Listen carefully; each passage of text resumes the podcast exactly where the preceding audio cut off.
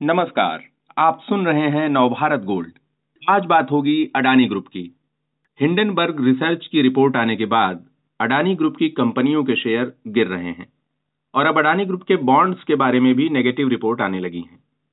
इस पूरे मामले की जानकारी देने के लिए हमारे साथ हैं जाने माने मार्केट एक्सपर्ट समीर रस्तोगी, जो सक्षम वेल्थ प्राइवेट लिमिटेड के डायरेक्टर हैं। समीर जी, अडानी ग्रुप के बॉन्ड्स के बारे में क्रेडिट स्विस और सिटी ग्रुप ने जो कुछ कहा है वो पूरा मसला क्या है? नमस्कार अखिलेश जी। देखिए जैसा कि हम सब जानते ही हैं कि अडानी के जब स्टॉक प्राइसेस गिर रहे हैं तो वो उसी का इफ़ेक्ट हमें कहीं ना कहीं बॉन्ड प्राइसेस पे भी दिख रहा है। अब ये जो दो फाइनेंशियल इंस्टीट्यूशंस हैं क्रेडिट स्विस और सिटी इन्होंने जो बॉन्ड्स में रिस्क इनको दिख रहा है, उसके चलते उन्होंने इसको ज़ीरो वैल्यू असाइन कर दी है। अब इसका ज़ीरो वैल्यू का मतलब उनको लगता है कि इसमें रिस्क है, इसमें सिक्योरिटी नहीं है तो हम इसको कोई वैल्यू नहीं देंगे। अब देखिए, इसका मार्केट में इम्प्लीकेशन क्या होता है? इमेजिन करिए कि आपके पास बॉन्ड्स हैं अडानी के, और आपको पैसे की ज़रूरत है। आपने आप किसी बैंक के पास जाते हैं कि आप कहते हैं कि ये मेरे बॉन्ड्स हैं जो आप गिरवी रख लीजिए और मुझे इसके एवज में पैसे दे दीजिए। तो पहली बात सिटी बैंक और क्रेडिट स्विस ने ये कहा कि ये अब एज अ कोलेट्रल यूज़ नहीं हो सकता because this is market value zero अब तो आपको आपको ये आपके लिए अब क्योंकि कोलेट्रल यूज़ नहीं हो सकता तो इसकी वैल्यू कम हो गई है। दूसरी तरफ़ मार्केट में बेचने जाएँगे जो कि काफ़ी हद तक मार्केट में ग्लट आ चुका है यानी कि काफ़ी लोग मार्केट में इन शेयर्स को निकालने की कोशिश कर रहे हैं। तो आपको लॉस में बेचने पड़ रहे हैं। आ, एक और सिचुएशन सपोज़ आप ही हैं, आप ही ने सिटी बैंक से कभी कुछ लोन लिया हो? ये इंटरनेशनल मार्केट्स में हो रहा है डोमेस्टिक में तो इतना नहीं है। आपने, और उसमें आपने अडानी के बॉन्ड्स को एज अ कोलेट्रल रखा था।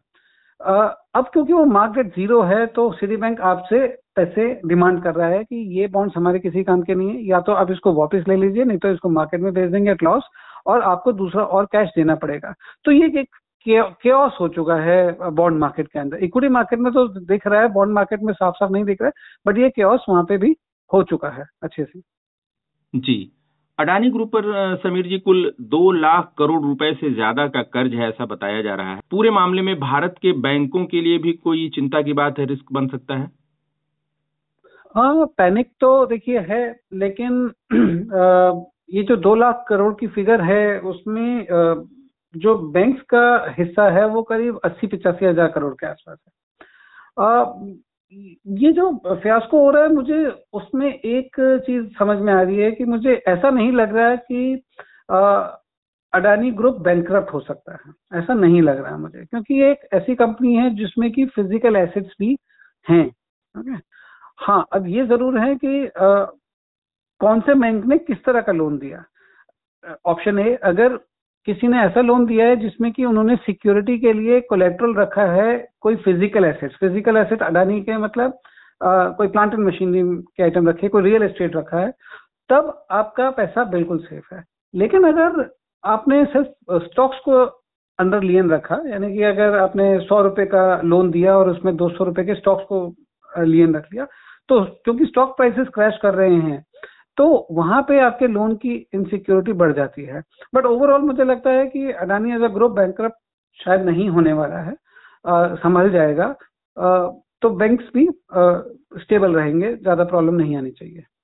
जी। आरबीआई ने एक तरह बताया जा रहा है कि रिपोर्ट मांगी है बैंकों से।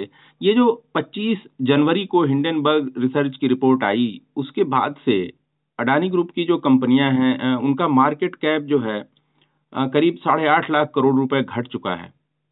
ये क्राइसिस क्या लगता है आपको? कहाँ थमने की उम्मीद है आपको? ये किधर जा रही है? हम्म, देखिए हिंडनबर्ग ने कहा कि ये ओवर इन्फ्लेटेड है अकाउंटिंग में फ्रॉड है और उसके चलते ये इसकी वैल्यू पचासी परसेंट कम होनी चाहिए एटी फाइव परसेंट कम होनी चाहिए। आ, मैं कहता हूँ कि अगर ये पचासी परसेंट कम भी हो जाए तो कोई बड़ी बात नहीं है। अगर पचासी परसेंट कम होता है तो भी हम अडानी एंटरप्राइजेस का जो शेयर है, उसको हम फेबर 2021 के लेवल पे देखेंगे। इसका मतलब ये हुआ कि फेबर आज के प्राइस से, यानी कि जो पीक प्राइस था, उससे अगर 85 परसेंट का फॉल होता है तो अभी हम फेबर 2021 यानी कि करीब करीब दो साल पहले के प्राइस की हम बात कर रहे हैं। ये कोई बड़ी बात नहीं है। अक्सर हो जाता है जब मार्केट गिरती है तो दो साल के प्रॉफिट उड़ जाते हैं। देखने वाली चीज़ ये है कि दो सालों के अंदर इतना ज़्यादा तेज़ी से प्राइसेस बढ़ाए गए या बढ़े वो तो बाद में टाइम ही बताएगा। लेकिन इतने फंडामेंटल्स चेंज नहीं हुए थे। कंपनी का स्ट्रक्चरल ग्रोथ स्टोरी इतनी नहीं, इतनी स्ट्रांग नहीं थी। तो 2021 के प्राइस पे आने के बाद मुझे लगता है कि ये फिर भी एक रिलायंस और टाटा और जो बड़े ग्रुप्स हैं उनके कंपैरिजन में एक रिलेटिवली बेटर प्राइस होगा। तो इतना गिरने में कोई मैं मैं सरप्राइज़ नहीं करूँगा अगर ये 85 परसेंट तक भी गिर जाए। जी। आ, जिस तरह आपने बताया कि पहले भी इस तरह की गिरावट आई है और ये इतना गिर जाए तो भी कोई बहुत सरप्राइज़ की बात नहीं लेकिन इस बार की जो गिरावट है क्या पहले की तरह वापसी कर कर पाएँगे ये शेयर अखिलेश जी इन्वेस्टर का कॉन्फिडेंस एक बार जब टूटता है तो वापस जल्दी से नहीं आता। कई साल लग जाते हैं इन्वेस्टर का कॉन्फिडेंस को बढ़ाने में। अब क्यों, इस इन्वेस्टर का कॉन्फिडेंस टूट चुका है। ये तो कहीं ना कहीं साबित अभी नहीं हुआ तो बाद में शायद हो जाए कि ये जो बढ़त आई थी प्राइसेस के अंदर स्टॉक्स में, वो सब्सटेंशिएटेड नहीं थी बाय फंडामेंटल्स और अगर अकाउंटिंग फ्रॉड निकलता है तो इन्वेस्टर वापस जल्दी नहीं आएगा। दूसरी बात, कभी भी आज तक ऐसा नहीं हुआ कि कोई इस, इतनी तेज़ी से जब स्टॉक टूटता है, रोज सर्किट लग रहे हैं ओके तो पचास साठ परसेंट तीन दिन में टूट गया, सत्तर परसेंट टूट गया तो ऐसी सिचुएशन में स्टॉक्स जनरली नीचे ही रहते हैं, जल्दी से ऊपर नहीं आते, वापस रिकवरी करने में उनको कई साल लग सकते हैं। इन द पास्ट यूनिटेक ऐसा था और भी ऐसे स्टॉक्स रहे हैं तो आज तक कभी ऐसा नहीं हुआ कि इतनी तेज़ी से करने के बाद कोई स्टॉक इंडिविजुअली वापस आया लेकिन कई लोग ये सोच रहे हैं ऐसे निवेशक भी कि अडानी पोर्ट या अडानी इंटरप्राइजेज हो या इस ग्रुप की सीमेंट कंपनियाँ हो इतना गिर गया है भाव तो क्या निवेश कर लेना चाहिए इस दुविधा में पड़े हुए हैं? क्या राय बन रही है आपकी? आज भी अगर मैं अडानी एंटरप्राइजेस के प्राइस शेयर को देखता हूँ तो उसके अंदर जो प्राइस टू अर्निंग है, वो अभी भी करीब 200 के ऊपर है तो वो अभी भी महँगा है by old school you know fundamentals तो इसमें अडानी पोर्ट हो सकता है, कुछ सही लगे बट मैं इसमें भी कॉशियस करूँ रखना चाहता हूँ। अगर कॉर्पोरेट गवर्नेंस ज़ीरो है या खराब है तो उस स्टॉक की वैल्यूएशन हमेशा मुश्किल होती है। तो सबसे पहले हमें ये पता चलना चाहिए कि अकाउंटिंग बुक्स में रियलिटी है क्या? कितने एक्चुअल में एसेट्स हैं? कितने एक्चुअल में प्रॉफिट्स हैं? ये सब होने के बाद ही हम कुछ कह सकते हैं। देखिए हिंडनबर्ग की रिसर्च की अगर हम बात करते हैं तो उसमें कुछ चीज़ों का उन्होंने खुलासा ये किया कि इनके भाई जो मॉरिशियस में हैं, उनके साथ डीलिंग होती है, जो इन्होंने कभी डिस्क्लोज नहीं करी।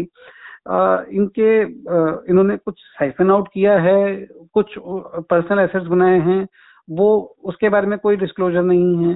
पुराना ट्रैक रिकॉर्ड ऐसा है कि वन ऑफ़ हिज ब्रदर्स वो 2004 में डायमंड ट्रेड फ्रॉड के अंदर अरेस्ट हुए थे, वो डायरेक्टर बने रहे। तो ये छोटी छोटी चीज़ें मिला के जब कॉर्पोरेट गवर्नेंस पे सवाल आता है ओके तो उस स्टॉक को वैल्यू करना मुश्किल है। तो मुझे लगता है कि एकदम से आज आज आप इसको छह महीने पहले के आपकी परसेप्शन से हटानी उसके हिसाब से इसको जज नहीं कर सकते कि क्या ये करंट प्राइस अच्छा है कि नहीं कुछ टाइम लगेगा दोबारा से अच्छी फॉर्म पॉजिटिव ओपिनियन फॉर्म होने के लिए।